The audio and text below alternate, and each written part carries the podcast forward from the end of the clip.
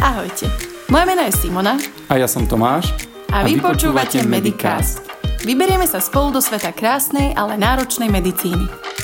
Aká je cesta na rozličné fakulty Ako túto cestu zvládnuť, a aký je život po medicíne, sa dozviete už o malú chvíľu.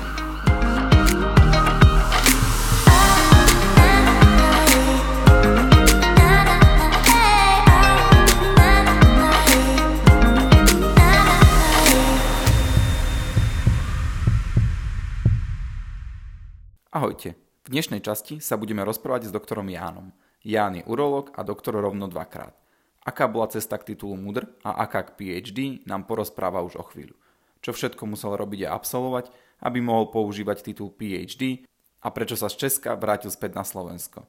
Počúvajte a dozviete sa aj vtipné príhody z urologickej praxe. Vítajte.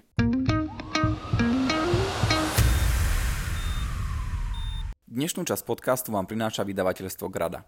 Pokiaľ vás zaujala urológia alebo si chcete prehlbiť znalosti v nej, siahnite napríklad po knihe Zhubné nádory močového mechúra. Ucelené informácie od diagnózy cez chirurgickú až po onkologickú liečbu. Túto knižku, ale aj mnoho iných si môžete kúpiť na www.grada.sk alebo CZ. Pri zadaní kódu MERICI20 získate zľavu na všetku zdravotníckú a lekárenskú literatúru. Tak neváhajte a nakupujte. Grada. Odborné knihy, z ktorých sa skutočne niečo dozviete.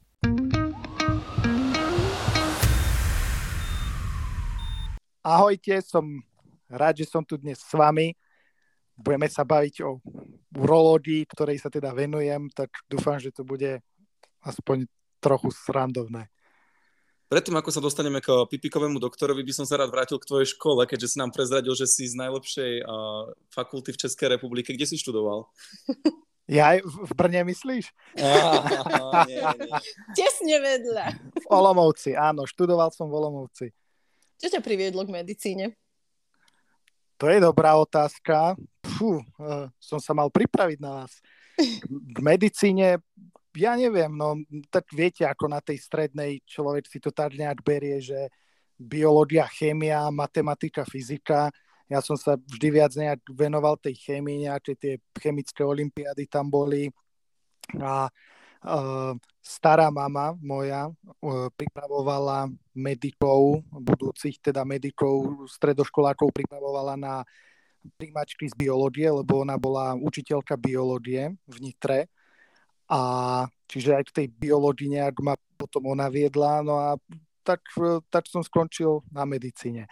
Nehovoriac o tom, že áno, som jeden z tých poznačených, že som z lekárskej rodiny.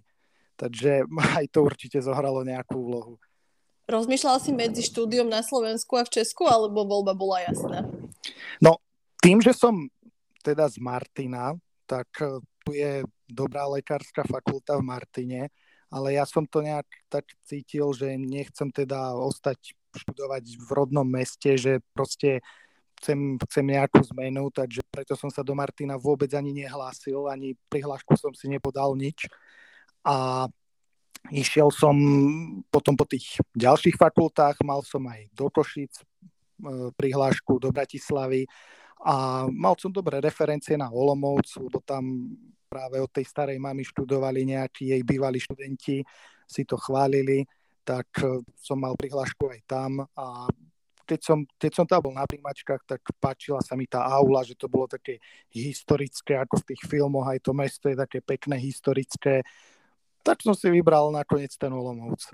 Keby si mal zhodnotiť tvoju voľbu, vrátil by si sa naspäť, že do Olomouca, alebo by si skúsil nejakú inú fakultu? To je dobrá otázka, opäť. Uh, neviem, niekedy som, niekedy som nad tým rozmýšľal, práve nad tým Brnom, možno kvôli tomu, že som tam mal viacerých spolužiakov, ja som bol vlastne v Olomouci sám, do Brna išli viacerí moji rovesníci odtiaľto, takže nad tým som tak uvažoval. Možno aj nad tou Prahou.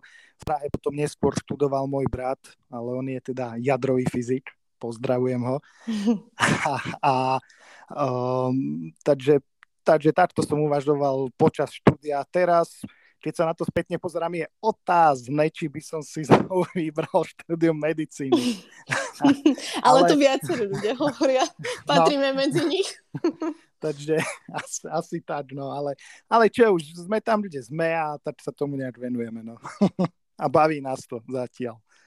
Ty máš na svojom Instagramovom profile, že si už dvojitý doktor. Prečo si sa rozhodol ísť na doktorantské štúdium po ukončení vysokej školy? Ja som aj ako medic, keď už som bol teda starší medic, tak e, som učil mladších medikov patologickú fyziológiu, predstavte si to, lebo nejak ma to zaujalo a prišlo mi to také pekné, logické, takže tomuto som sa venoval počas štúdia a, no a potom po, po skončení školy v podstate som to tak nejak cítil, že bola taká možnosť eh, skúmať rakovinu prostaty, tak som v podstate, tak som v podstate zvolil aj to PhD štúdium a mm, v podstate v tom som ďalej pokračoval, ale nakoniec som sa počas už kariéry teda urologickej začal venovať močovým kameňom viacej operatíve komplexnej a tak mi nejak prirodzene prišlo, že mm, skúsim ten výskum posunúť na tie močové kamene, lebo ja som v podstate skúmal kvalitu života pacientov s rakovinou prostaty, ale o rakovine prostaty sa píše strašne veľa publikácií, proste prostata je ako taká kráľovná urológie, takže mm, som chcel robiť ten výskum na niečo také menej frekventované, menej časté a zistil som práve, že o kvalite života kvalite života urologických pacientov s močovými kameňmi je strašne málo prác celosvetovo, takže preto som si potom vybral to a robili sme taký pekný výskum s Američanmi z University of Wisconsin. To je Wisconsin je ten štát, kde bol krok za krokom, kedysi step by step. a No a tak sa mi to podarilo aj dokončiť po uh, niekoľkých rokoch úspešne zvládnuť doktorantské štúdium ale iba neznamená vybrať si nejakú dobrú tému a urobiť kvalitný výskum, ale má to pre mňa strašne veľa byrokracie, ale aj veľa takých tých limitácií, že musíš eh, mať eh, publikáciu vo časopise, ktorý má taký a taký impact faktor a bla bla bla. Ako ty na to spomínaš? Čo bolo pre teba najťažšie z týchto podmienok? Ja som, ja som mal staršiu kolegyňu, ktorá dokonca prišla s nejakou takou akože vtipnou štúdiou, že život doktoranta eh, PHD študenta a ona povedala, že je taká pekná krivka, že začneš ako motivovaný, že ideš robiť ten výskum a meniť svet a neviem čo. Potom sa dostaneš na nejaký vrchol, potom je strmý pád a máš pocit, že to v živote nedokončíš, že to nemá zmysel, že proste nič nevyskúmaš, všetky výsledky sú zlé a tým sa nejako brodíš a nakoniec to, keď chceš, tak to proste nejako sa podarí a nejako to dokončíš. Takže asi takto by som to opísal. Áno, jednak je tam veľa byrokracie, pretože je to mm, ako normálne štúdium ako každé iné, čiže mm, každý rok treba dokladovať nejakú činnosť, získať nejaké kredity za nejaké predmety. Veľa tých kreditov sa dá získať za tú samostatnú výskumnú činnosť, tak sa to volalo v podstate, ale aj to treba dokladovať, že teda čo som skúmal. No ale okrem toho treba absolvovať aj niekoľko skúšok. Skúšku z urológie, keď som teda študoval PhD v urológii, skúšku z anglického jazyka napríklad. No a áno, nie sú to už také skúšky ako na medicíne, ale tiež to nebolo tak, že proste prišiel som tam a hurá, ideme na to, ale musel som sa na to nejaký ten čas popri práci bežnej samozrejme pripravovať a normálne odpovedať na nejaké otázky, nejaký test alebo niečo také. A Takisto sú tam ďalšie predmety, rôzne, ja neviem, e, semináre, workshopy, alebo ako by som to nazval, ktoré treba absolvovať počas toho štúdia. No a v neposlednom rade, ako ste povedali, treba mať ten kvalitný výskum, ktorý jednak musí byť kvalitne spravený a jednak musí byť potom aj kvalitne spracovaný do podoby nejakého článku, ktorý treba teda publikovať v nejakom kvalitnom svetovom prestížnom časopise. Tam sú presné kritériá, každá fakulta to má ináč, koľko takýchto článkov v domácich časopisoch a v zahraničných časopisoch treba publikovať, plus na koľkých nejakých kongresoch treba tie výsledky prezentovať ako vo forme abstraktu alebo vo forme aj nejakej prednášky, čiže aktívnej účasti na kongrese. Mm, Znie to zložito, ale nie je toho až tak veľa. Dá sa to rozložiť do tých viacerých rokov štúdia. Nemusí to človek skončiť hneď po 4 rokoch, dá sa to študovať aj kľudne 7 rokov napríklad, ale základ je, ako vždy, mať kvalitného nejakého staršieho kolegu, vedúceho, školiteľa, mentora, s ktorým sa proste dá komunikovať o tých veciach, ktorý, ktorý vás bude viesť.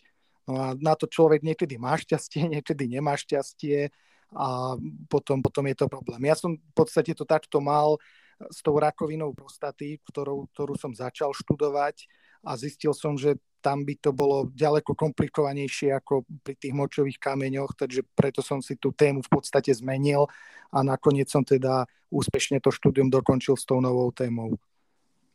Téma sa dá zmeniť hocikedy? To znovu záleží od fakulty, ako to má nastavené fakulta.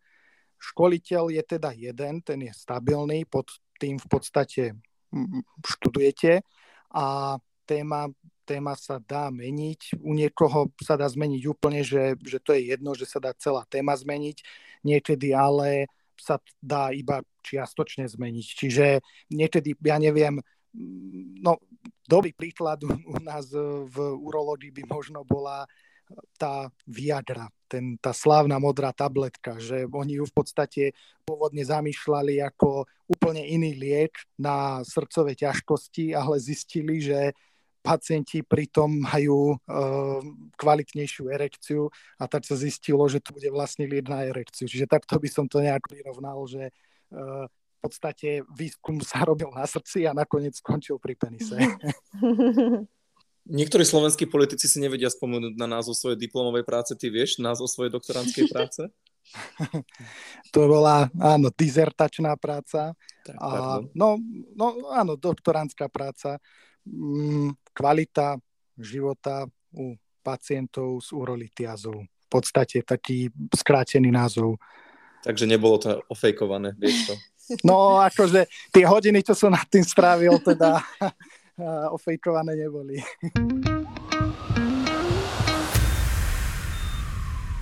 Prečo si sa rozhodol pracovať na urológii? Ja som nad tým tak uvažoval. Snažil som sa vybrať si ten odbor nejako racionálne. A bavila ma aj operatíva, ale zároveň som si povedal, že chcel by som trošku aj viac tej ambulantnej roboty. To znamená, že predsa len napríklad ten chirurg v podstate väčšinu času trávi na operačnej sále a ja som chcel niečo tak pol na pol. No a taký odbor je práve urológia. Takýchto odborov je niekoľko a mm, ja keď som si to tak nejako spísal a uh, uvažoval som nad tým, tak, uh, tak som sa dostal k tej urológii. Ešte som uvažoval napríklad nad uh, ORL, nad ginekológiou som neuvažoval, lebo to ma nikdy nejak nelákalo a jedna pani profesorka v Olomouci mi povedala, že ginekológii neumím. takže, takže, Demotivátorka, hej. takže týmto smerom, týmto smerom som sa teda eh, ne, neuberal. A mm, takisto, takisto ma, dajme tomu, zaujalo aj, aj očné lekárstvo, ale mm, ja som vždycky rád išiel do takých eh, nie mainstreamových vecí a to očné predsa len je taký viac mainstream, to je populárny odbor. No a v našich končinách tá urológia nie je tak populárny odbor, tak preto ma to zaujalo. A ešte, aby som bol úplne férový, tak e, môj otec je urológ, ale teda na to som sa nejako nepozeral, lebo chcel som, aby um, proste som bol ja spokojný s tým, čo budem robiť, ale ale musím to určite spomenúť, že možno niekde tam vzadu som si hovoril, že však keď niečo nebudem vedieť, tak sa s ním poradím. Čiže, čiže aj, aj to mohlo zohrať nejakú drobnú úlohu. Ja sama som o urológii rozmýšľala, aj už som skoro bola zamestnaná na urológii, mm. ale Zaujímalo by ma, ako bralo tvoje okolie, keď si im, respektíve no, asi, asi v pohode, keď si vravel, že máš otca urologa, ale všeobecne, ako bralo okolie, keď si povedal, že chceš ísť robiť urológiu, lebo moje okolie to bralo tak, že či chcem robiť s pipikmi. Áno, preto som, preto som v úvode povedal, že pipikový doktor, lebo ju mama, keď povedal, že ide robiť urológiu, tak ju volala pipiková doktorka. Hej. Čo ja viem, uh, ono je to, je to taký, taký mýtus tie pipiči, lebo však samozrejme ako venujeme sa aj tomuto, ale viac než pipiči je tam toho moču, čiže skôr je to omočený doktor, by bolo, by bolo ešte, ešte, ešte lepšie pomenovanie, ale ja som práve, že na to od spolužiakov nemal nejaké takéto, takéto výhrady. Skôr možno od bývalých spolužiakov zo strednej nejakých právnikov a tak, čo mi hovorili, že čomu sa ideš venovať, ale trvalo to asi mesiac, dokým nemali problém s problém. takže... áno, áno, no, ako jasne, spolužiaci to brali úplne v pohode, ale tak skôr, že lajci, alebo presne, že mama a tak, no ty vole, to bolo úplne pipiky budeš robiť. Druhá vec na tom bola, že a mňa ako budeš liečiť, ja pipik nemám. No. no a to je zase mýtus, ktorý ka, kade chodím, tade vyvraciam. Tak, uh, tak. Ten mýtus, že urológ predsa lieči aj ženy. Uh-huh. Pre ženy nie je len ginekolog, ale ako náhle má žena opakované zápaly močového mechúra, tak to rieši urológ. Takisto nádory obličiek, nádory močového mechúra, to môžu mať aj ženy a aj mávajú, bohužiaľ. Čiže to znovu rieši urológ. No a ako si povedala, presne unik moču, to je také pomedzie urológia, ginekológia, ale zase sú rôzne formy uniku moču a taký ten uh, únik moču nepodmienený nejakým ginekologickým prolapsom je teda v rukách urológa. Aspoň teda v našich končinách je to tak. My keď sme sa na škole bavili, že čo tak budeme robiť, tak si ma vždy hovorila, že chce robiť chirurgické niečo. A ja som aj po mojej výuke urológie povedal, že teba určite bude baviť urológia a vôbec mi to neverila. Potom prišla o rok na, na urológiu a hovorila mi, že by ju to teda veľmi bavilo. Ale tá výuka u nás bola celkom v pohode, si myslím, v Olomovci a bola plná vtipných zážitkov. Aký bol tvoj prvý vtipný zážitok v robote? Prvý vtipný zážitok v robote? Čo ja viem, ono, ako tých vtipných zážitkov je toľko, že ako prvý, úplne prvý si asi nespomeniem. No, takto by som povedal.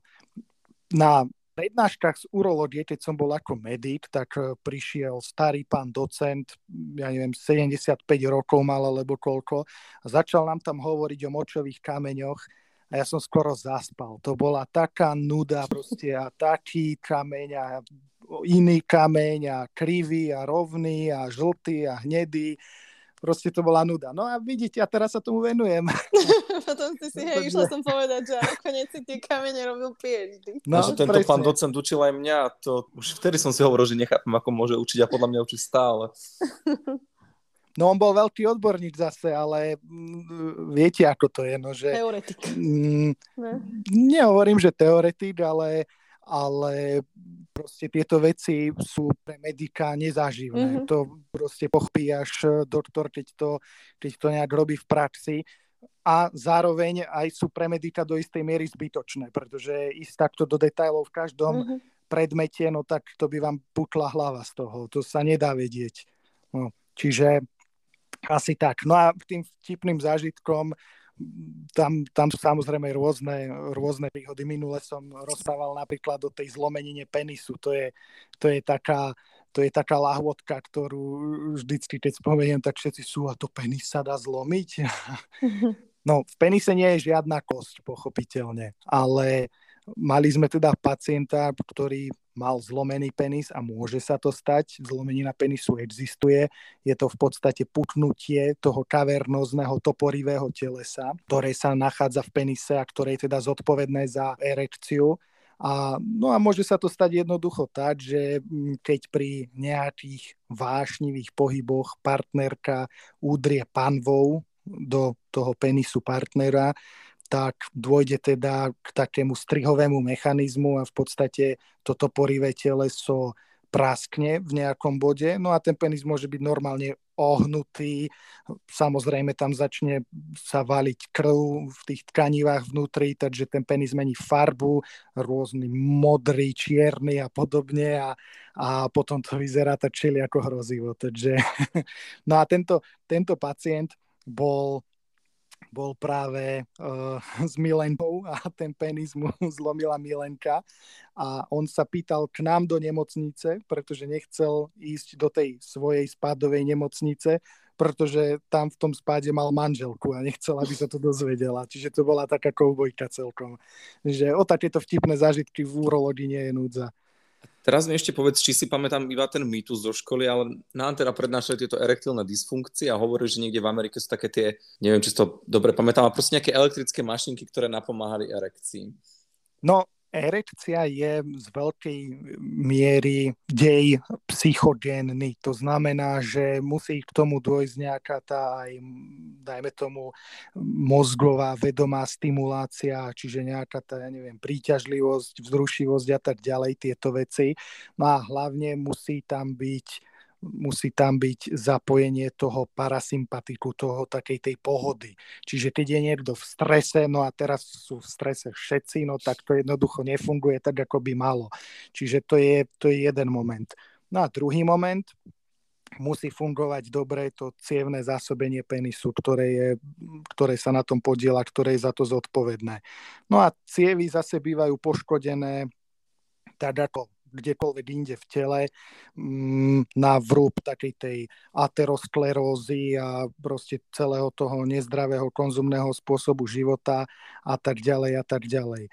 Čiže toto, toto zohráva nejakú úlohu v tej erektilnej dysfunkcii. Plus samozrejme, ako muži starnú, no tak ubúda aj aktivita tých hormónov, to libido a podobne.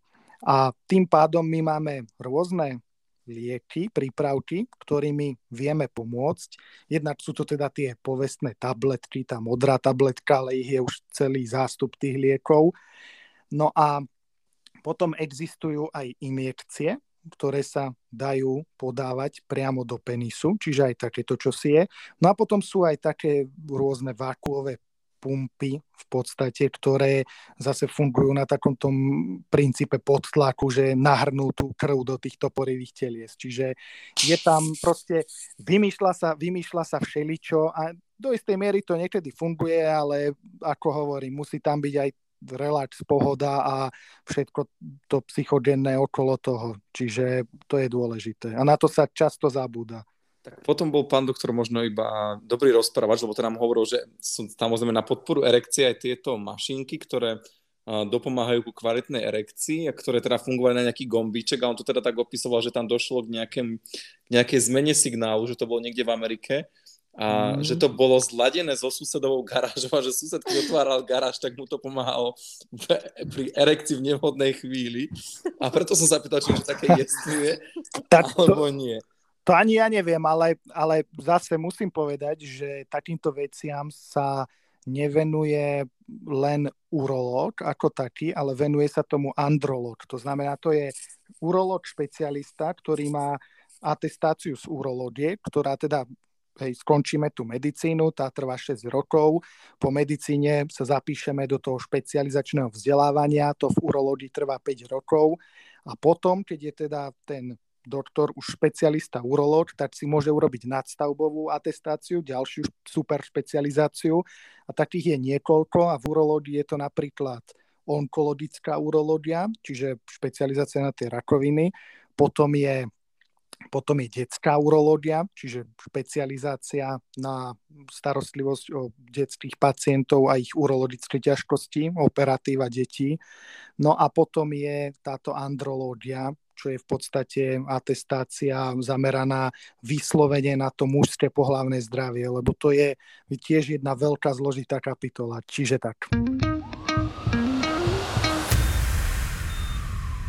Ty si okrem toho, že sám seba si skúšal doktorantským štúdiom, si sa rozhodol vystriedať medicínu z Českej republiky na Slovensko, čiže si absolvoval ešte ďalšie byrokratické kolečko. Čo pre teba mm-hmm. znamenalo keď si sa rozhodol robiť špecializačné vzdelávanie na Slovensku z Čiek. Uznali ti niečo, musel si to robiť od začiatku, ako to prebiehalo? Našťastie, na moje prekvapenie, to bolo celkom, celkom hladké, celý ten proces.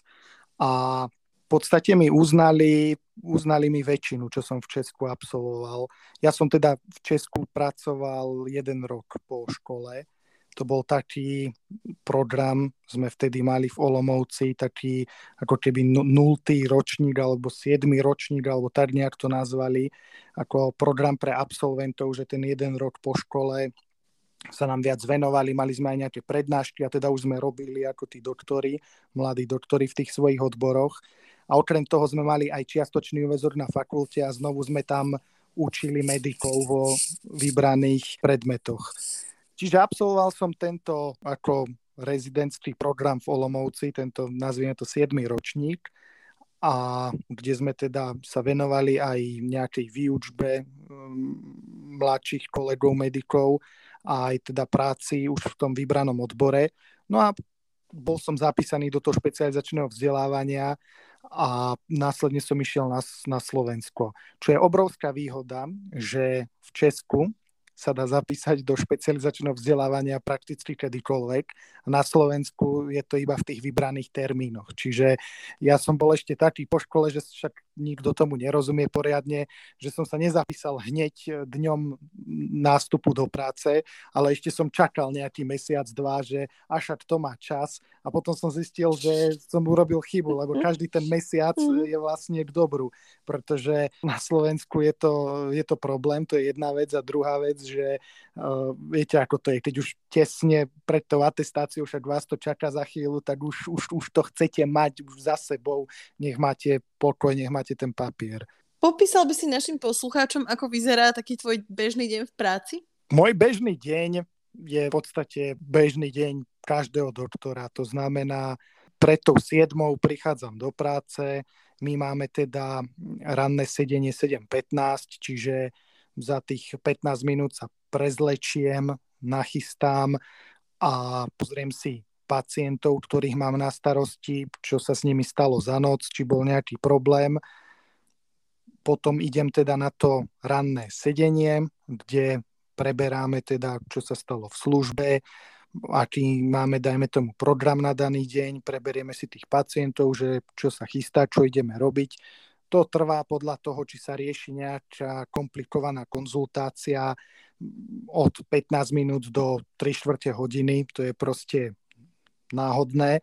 No a následne, e, následne ideme operovať. Operačný program pokiaľ máme anestézu a to teraz počas pandémie vírusu, ktorý netreba menovať, lebo už ho všade menujú, tak e, je problém s anesteziológmi, čiže nemáme ich toľko, ako sme ich mávali predtým, ale teda momentálne je tá situácia lepšia, čiže berme to tak, že ideme operovať. No a tým pádom sa začína operačný program, ja sa hlavne venujem teda dvom veciam, dvom témam a to je operačná liečba močových kameňov a diagnostika rakoviny prostaty špeciálnou fúznou biopsiou, čiže robím hlavne tieto zákroky, plus pomedzi to občas rôzne, lebo to je zaujímavé práve na urológii, že je bohatá na rôzne typy zákrokov. Máme tzv. endourológiu, to je taká ľudovo povedané one-man show, to znamená, že je tam nejaký ten endoskop, to je ako gastroskopia, tak my máme cystoskopiu, čiže nejaká kamera, hadička, ktorá ide dnu do močovej trubice, do mechúra až do obličky a s tou hadičkou robíme rôzne veci, čiže vyrežeme nejaký nádor, rozbijeme močový kameň laserom napríklad, čiže to robí v podstate len jeden človek, lebo len jeden operátor môže byť, čo ovláda tú hadičku, čiže to je taký jeden typ výkonov. A potom máme aj také tie klasické chirurgické výkony, to znamená nejakú laparoskopiu, otvorenú operatívu, čiže keď operujeme na, napríklad tie prostaty, obličky, a plus máme ešte takú tú intervenčnú sonografiu, to znamená, to je taká tá invazívna operačná sonografia, čiže používame ultrazvuk na píchanie do obličiek napríklad, alebo do prostaty. To robím práve ja, tú fúznu biopsiu, čiže diagnostiku rakoviny prostaty. Tomuto sa venujem počas dňa a počas toho, aby toho nebolo málo, tak teda keď už mám aj ten titul PhD, tak odovzdávam skúsenosti ďalej, čiže som aj odborný asistent, čiže učím medikov a mm, teda mám nejaké tie prednášky, semináre pre medikov, prípadne ich skúšame, dajme tomu, a do toho príjmam pacientov, prepúšťam pacientov a v podstate úspešný deň je za nami. Niekedy po bede alebo podvečer. Ale teraz už, teraz už je to lepšie, už to býva po obede. Keďže odovzdávaš svoje vedomosti a skúšaš medikov, akí si skúšajúci? Majú ťa radi? Ako skúšať som začal ešte len nedávno, takže toto úplne neviem povedať, aj tak by som to nevedel povedať, no tak či máte radi skúšajúce. No tak viem, či, či vyhadzuješ alebo nie, aby som nevedel nikoho Nie, vyhodiť.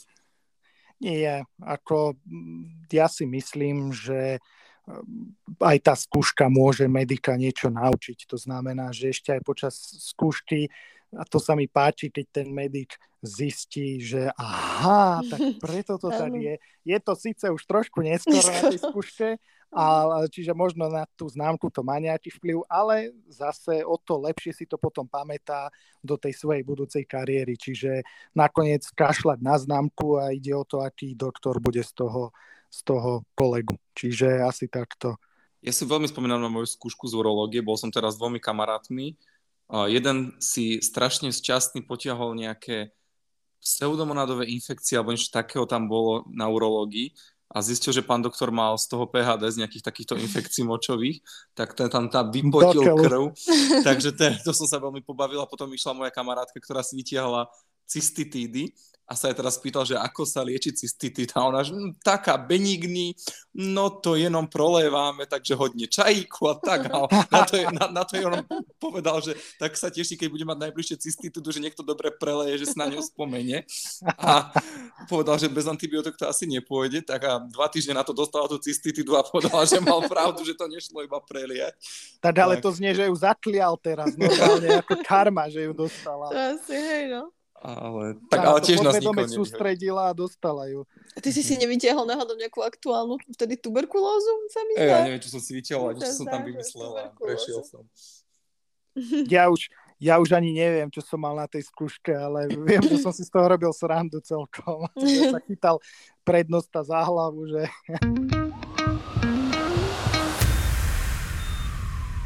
Kto sú lepší pacienti? Mladí muži, takí v strednom veku, starší alebo ženy? S kým sa ti robí najlepšie? ťažko povedať. Ja, ja keď som začínal, tak som mal na starosti ženskú izbu. Lebo ja som, ako ste si určite všimli, taký miestami urozprávaný, takže mi povedali, že sa budem dobre rozprávať s tými ženskými pacientkami, takže, lebo ženy sú, ženy sú v tomto iné a to je nakoniec pre ne lepšie, pretože žena sa pravidelne pýta, že a prečo a aký bude ďalší postup a žena sa aj viac sleduje ako tí muži, aspoň to mám vypozorované z tej praxe a tým pádom ženy viacej nám priznajú, že áno, tu ma boli, áno, mám takéto ťažkosti. Tí muži sú skôr takí, že to- zatúkaj, zatúkaj. áno, je to, je to aj tou výchovou konec koncov, že sa to proste celé generácie učí tak, že muž musí byť ten silný a nemôže ukázať, že má nejakú slabinu, nejakú bolesť. Takže proste to tí chlapi majú tak sugerované, čo nie je dobré lebo tým pádom sa poškodzujú v podstate, Mm. že radšej nepovedia, nepriznajú, až to my zistíme, keď už je neskoro častokrát. Čiže, čiže asi takto som to povedal. No a potom zažívame taký fenomén generácií celkom, aj, aj v Česku to bolo, aj na Slovensku, že tí starší pacienti sú v podstate z tých minulých dôb naučení na to, že sa o ich zdravie stará doktor. To znamená, že vtedy to bolo v spoločnosti tak, že na nič sa nepýtaj, lebo môže byť nejaký problém. Čiže tí pacienti boli naučení a sú takí aj teraz, to sú tí 70-tnici, 80-tnici, že za nami prídu a povedia, že no mám nejaké ťažkosti a niečo s tým urobte. Vy ste doktori, vy viete, urobte, čo chcete. A my im povieme, že no dobre, ale tam sú rôzne možnosti a my chceme, lebo v urológii napríklad to tak máme, že rôzne možnosti liečby, že môžeme operovať, môžeme čakať, máme rôzne typy operácií a ten pacient si musí vybrať na základe nejakého svojho životného štýlu, čo je pre neho najlepšie. No a tým pádom je to komplikované u týchto starších pacientov, keď nám povedia, že však vy rozhodnite, však vy viete. A my povieme, no dobre, ale tak my niečo vám vyberieme, ale je to váš život, vy ho budete žiť, vy budete znášať tie prípadné ťažkosti a pre každú liečbu sú iné tie ťažkosti, čiže vy musíte povedať, my ako doktori nie sme rodičia tých pacientov, že niečo im prikazujeme, my im len dávame odporúčania a oni si musia vybrať to najlepšie pre nich. Čiže my ich len ako vedieme k tomu zdraviu, ale každý sa o to svoje zdravie stará sám. A tie mladšie generácie už, už to chápu viacej. A, no a tam je potom zase ten fenomén internetu, uh-huh. doktor Google, že? Čiže uh-huh. vyhľadám si niečo a pre Boha, mne Google povedal, že do týždňa som mŕtvý, tak vyriešte to. No, čiže... Mne jedna pacientka raz doniesla vytlačenú stránku z Wikipédie alebo z Wikiscript tam boli tie myomy, tam mi to predo mňa mi to položila a začala sa pýtať, ktorý teda myom mám a ako to ideme riešiť. tá bola pripravená. Každopádne, ty by si bol veľmi dobrý politik, pretože na moju otázku si síce opísal každého jedného pacienta, ale nepovedal si, ktorý je tvoj najobľúbenejší pacient. Môj, môj najobľúbenejší pacient, áno, v zásade súhlasím. Ďakujem, poprosím ďalšiu otázku. Nie, môj, môj najobľúbenejší pacient je to vám poviem tak šalamúnsky, je spokojný pacient, samozrejme. Ako neviem, naozaj neviem povedať, že či mám nejakú preferenciu, či mladší alebo starší. Ja mám rád, ja mám rád takých ľudí, ktorí sa nevypitujú ani veľa, ani málo, takí, čo sa zaujímajú o seba, ale zároveň to nepreháňajú. Čiže takí sa nájdú v každej generácii, že jednoducho príde, uvedomuje si, že má nejaké ťažkosti, chce, aby som mu pomohol, ale nechce ma oberať zase o čas, nebude sa pýtať na to, že, že či mu môže škaredé počasie zhoršiť bolesti a že presne aký, aký typ nádoru to môže byť, pričom ja neviem to len tak povedať z ultrazvuku napríklad. Uh-huh. A, ale zároveň je to taký človek, ktorý si uvedomuje, že aha, áno, tu mi doktor odporučil nejaké vyšetrenia, no a keď ich neabsolvujem, vykašlem sa na to, no tak tým pádom mi nemôže pomôcť, pretože nebude mať dostatočné dáta, s ktorými pracovať ďalej. No, čiže asi tak. Pre pacienta, ktorý ide na urológiu, je to stále taká ostýchavá záležitosť. Máš nejaké fígle, ako odburávaš túto ostýchavosť u pacientov? Ani nie. Tu si klakni a je to. v podstate dôležité je, uh, urobiť tomu pacientovi nejaké, nejakú pohodu pri tom vyšetrení, čo sa nevždy dá, keď je to napríklad v nočnej službe o 3 ráno, že pacient príde z mesiac s trvajúcimi ťažkosťami a neprišiel skôr, prichádza až, mi tú pohodu až teraz. Presne, tak to je veľmi ťažké urobiť tú pohodu tomu človeku, ale bola taká, bola taká pekná myšlienka, s ktorou som sa stretol ešte kedysi ako medic, že musíme tým ľuďom pristupovať tak, že vlastne my sme pre nich úplne cudzie osoby, ktorí sa ich idú pýtať na najintimnejšie mm. veci a ideme vstupovať do ich otvorov, do ktorých častokrát nepustia ani svojich príbuzných. Takže musíme tak k tomu nejako empaticky pristúpiť. Ale zase nemôžeme byť úplne empatickí, lebo zase človek, keď úplne na seba prenáša bolesť toho pacienta, tak to tiež nie je dobré. No. Čiže hľadať takúto strednú cestu v tom. No a niekedy to nie je jednoduché. No. To, je, to je zložité na tej našej profesii. Nejak sa vedieť aj odosobniť a aj vedieť pomôcť tomu človeku. Aká najväčšia bizarnosť sa ti stala pri takomto úvodnom alebo pri tomto fyzikálnom vyšetrení, možno aj niekedy v nočnej? No, bizárni bývajú typickí inžinieri, ktorí sa snažia nejakým spôsobom vymyslieť, ako by to mohlo fungovať to ľudské telo a oni stvárajú všelijaké také bizarnosti s tými katetrami. Čiže dáme kateter močový do mechúra, niektorí pacienti to musia mať určitú dobu, niektorí to majú aj doživotne a chodia na pravidelné výmeny. A niektorí teda ten kateter majú v tom predoperačnom období, keď dajme tomu 3 mesiace čakajú na operáciu prostaty. Teraz je to bohužiaľ dlhšie kvôli covidu. No a tí pacienti typicky si raz za čas niektorí niečo vymyslia. Napríklad e, bol taký pacient, ktorý sa bál, že mu ten katéter vypadne z mechúra a zase prestane močiť, že, že si ho pre istotu oblepil lepiacou páskou celý penis a celý katéter, aby mu tam držalo. No a my sme mu potom vysvetlili, že že tam má teda balónik a, a on, on bol poučený, len na to nejak zabudol, že tam má balónik vnútri v mechúri, ktorý mu ten kateter drží na mieste, takže, takže niečo takéto bolo. Alebo sa napríklad stalo, že viete, ako voda tečie, ako ide gravitácia. Čiže z toho katetra vod, moč bude tiecť, keď bude kateter smerovať proste dole Mm. Normálne, hadička odvádza moč, na tom nie je nič zložité. No a musí to potrubie byť voľné pochopiteľne. No a nám doviezla záchranka pacienta v snehovej fujavici o druhej ráno, že mu proste neodvádza katetér, má bolesti, má ho jednoducho upchatý, treba mu ho vymeniť. No a my sme teda pacienta vyzliekli, pozreli sme sa na to, no a tam bol uzlík na tom katetri. No, takže pochopiteľne, že to bolo zaškrtené, tak to neodvádzalo. Čiže sme to pekne rozuzlili a zrazu to tieklo a pacientovi sa uľavilo. No, takže takéto bizarnosti sa tiež dejú. My keď sme mali blog z urológie, tak nám ešte rozprával doktor o najrôznejších predmetoch, ktoré si chlapi vobchali do močovej rúry, tak povedz nám ty o nejakých svojich úlovkoch.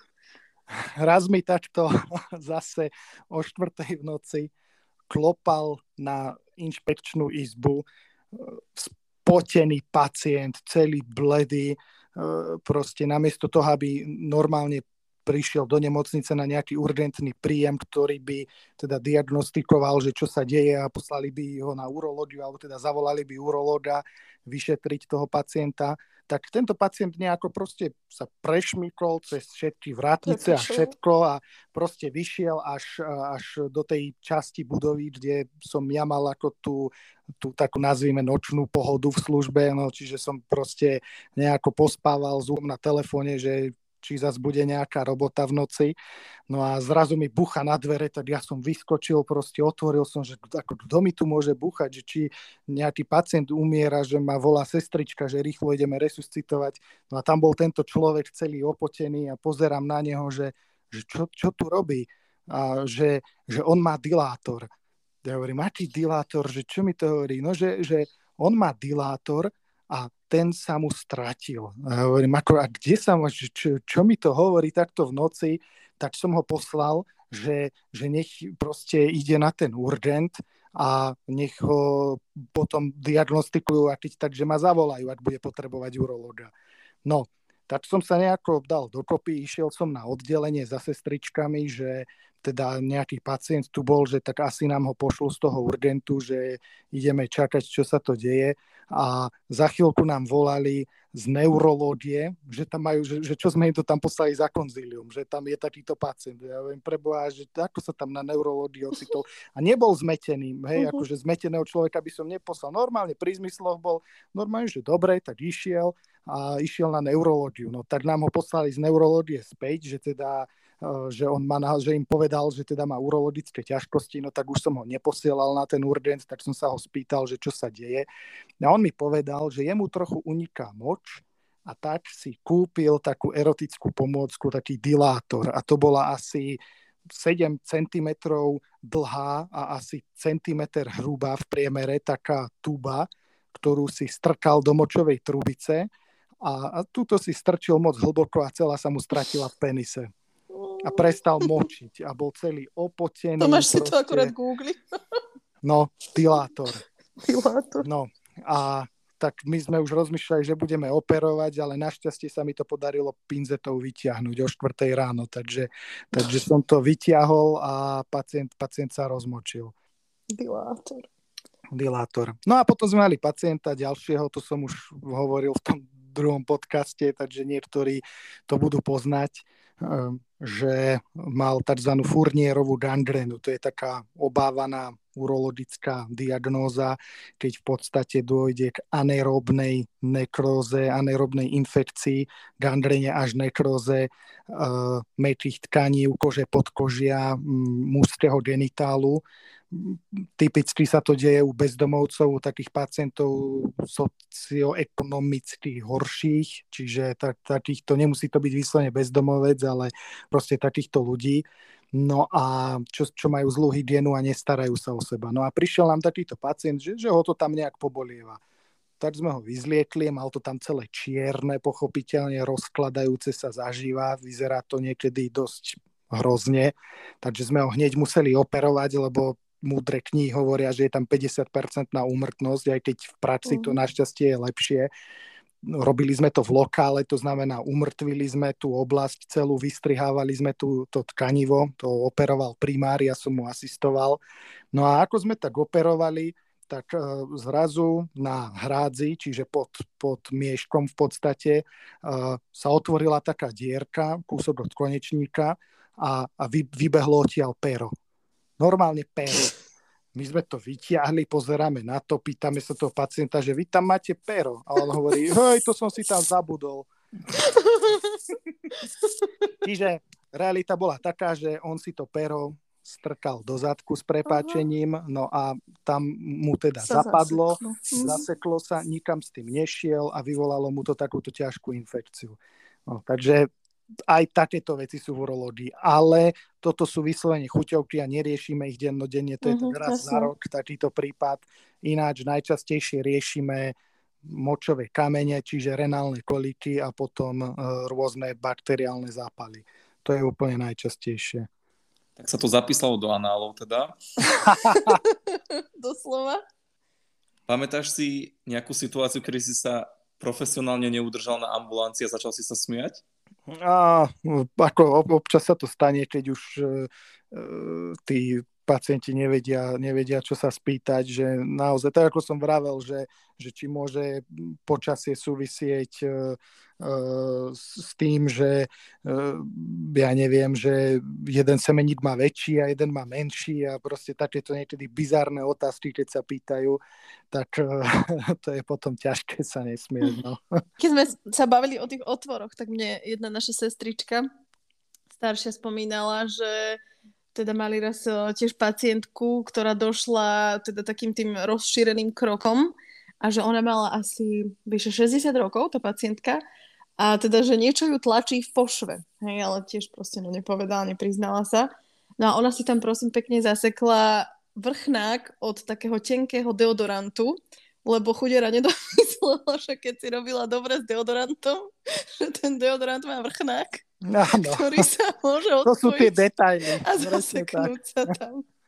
No, takže Presne pekne tak. vyťahli a bolo, ale no, tak cítia sa trápne, no však jasné. Tak oni za to nemôžu. No, no čiastočne. Je to, čiastočne je to genetika, že? Pomaličky sa blížime ku koncu, ale Uh-huh. Predsa len chcem nejaký taký fakt, že vtipný zážitok. Ja viem, že už ich padlo veľa, ale niektoré už predsa len padli v konkurenčných podcastoch, takže stále čakám na nejaký taký, že echt. Fúha. Mm. Mne sa páčili všetky také tie uh, z urológie z Olomovca, také tie prst... Ja som tomu teda neveril, ale hovorilo mi to už aj iní moji známi, že si našli prstenie na penisoch. To som tiež tomu nerozumel, ako sa toto podarilo, ale sú tam nejaké obrúče. Áno, ako, presne, toto, toto je uh, historka, ktorú má asi, asi každý urológ, pretože ono, ono sa to deje asi v každom okrese sa nájde raz za 10 rokov taký človek, čo to vyskúša, že jednoducho to, čo sme sa bavili, ako pomôcť tej erekcii penisu, tak uh, ako fyziologicky to funguje, to znamená, že tá krv sa nahrnie do penisu, tak e, potom, keď tá erekcia končí, tak tá krv teda z penisu odchádza. No a keď ten penis nejakým spôsobom zaškrtíte, zamedzíte odtoku krvi, no tak tým pádom tá krv tam ostane a tá erekcia je dlhotrvajúcejšia. No a ľudí častokrát napadne dať si rôzne takéto kovové obručky alebo niečo také na ten penis, a ono to chvíľu funguje naozaj, lenže potom sa stane to, že tie ľudské tkaniva pracujú a opuchnú a za následok to má to, že už to ani za toho oného nejde dať dole z penisu. A, a potom sa to strašne blbo vysvetľuje, keď ten človek prichádza, lebo sa všetci smejú pochopiteľne, že, že má tam nejakú obruč na penise, ktorú si tam proste dal z takýchto dôvodov a nejde mu dať dole a častokrát sa aj boja, čiže čím dlhšie to trvá, čím viac to od, oddlžuje to riešenie, no tak tým je ten penis opuchnutejší a už aj mení farbu a neviem čo. A, no a nejakým spôsobom to treba dať dole. No a aj my sme takého mali kedysi, ale to, to je v podstate historka ešte, ešte keď, keď som bol medic, tak uh, tiež, tiež bol takýto pacient, že pochopiteľne si tam dal nejakú obruč, no a teraz čím ju dáte dole, lebo v nemocnici je vybavenie, dajme tomu na uh, proste rezanie tkaní, nie na rezanie kovov v ľudskom tele. No, takže sa po ortopédiách a po hasičoch zhaďala nejaká malá čarnobrúska, áno, aby sa to opatrne. Dalo dole z toho penisu. No a nakoniec sa to podarilo. Našťastie sa to väčšinou podarí, ale, ale to je proste otázka. Alebo potom môže byť iný prípad, a to je tzv. priapizmus. A to je stav, keď ten penis je stoporený eh, bez toho, aby bol zaštrtený nejakým mm, prstencom alebo niečím takýmto. No a to sa môže stať napríklad pri rôznom užívaní rôznych látok. A mali sme takéhoto pacienta, ktorý proste prišiel úplne v poriadku, nič mu nebolo, že s ničím sa nelieči, len mu proste už 24 hodín v kuse stojí penis. Čiže to je práve ten priapizmus, tá diagnóza. No a my sme teda skúšali všetku možnú liečbu, ktorá je, čiže uviesť pacienta do anestézy, niekedy to zaberie nejakým spôsobom proste tam dávať rôzne látky, najskôr e, odsať tú krv, ktorá už začína ischemizovať, potom, potom do toho podať nejaký, ja neviem, noradrenalín a tak. No a stále to nezaberalo. A, ale našťastie sme toho pacienta aj precievkovali a napadlo kolegovi zobrať ten moč na rozbor rôznych omamných látok, no a zistilo sa, že tam mal proste všetko, čo vás napadne, hej, nejaké THC a, a amfetamíny a proste, no všetko možné tam bolo, ale on vyzeral úplne normálne nič, by, nič, nič na ňom nebolo vidno, ale proste uh, moč, moč hovoril niečo iné. Čiže toto mu práve vyvolalo, vyvolalo tú dlhotrvajúcu erekciu. Ono to vyzerá ako, že sranda, že haha, stoporený uh-huh. penis, lenže problém je, že tie tkaniva začínajú fibrotizovať počase a to znamená, že nejak e, tam dochádza k tej ischémii, stojí tam tá krv, začína prestavba toho penisu a tým pádom stráca tú funkciu. Okrem toho, že to mhm. bolí, tak e, do budúcna v podstate sa tá erekcia stáva takmer nemožnou. Čiže to treba riešiť ako akutný stav.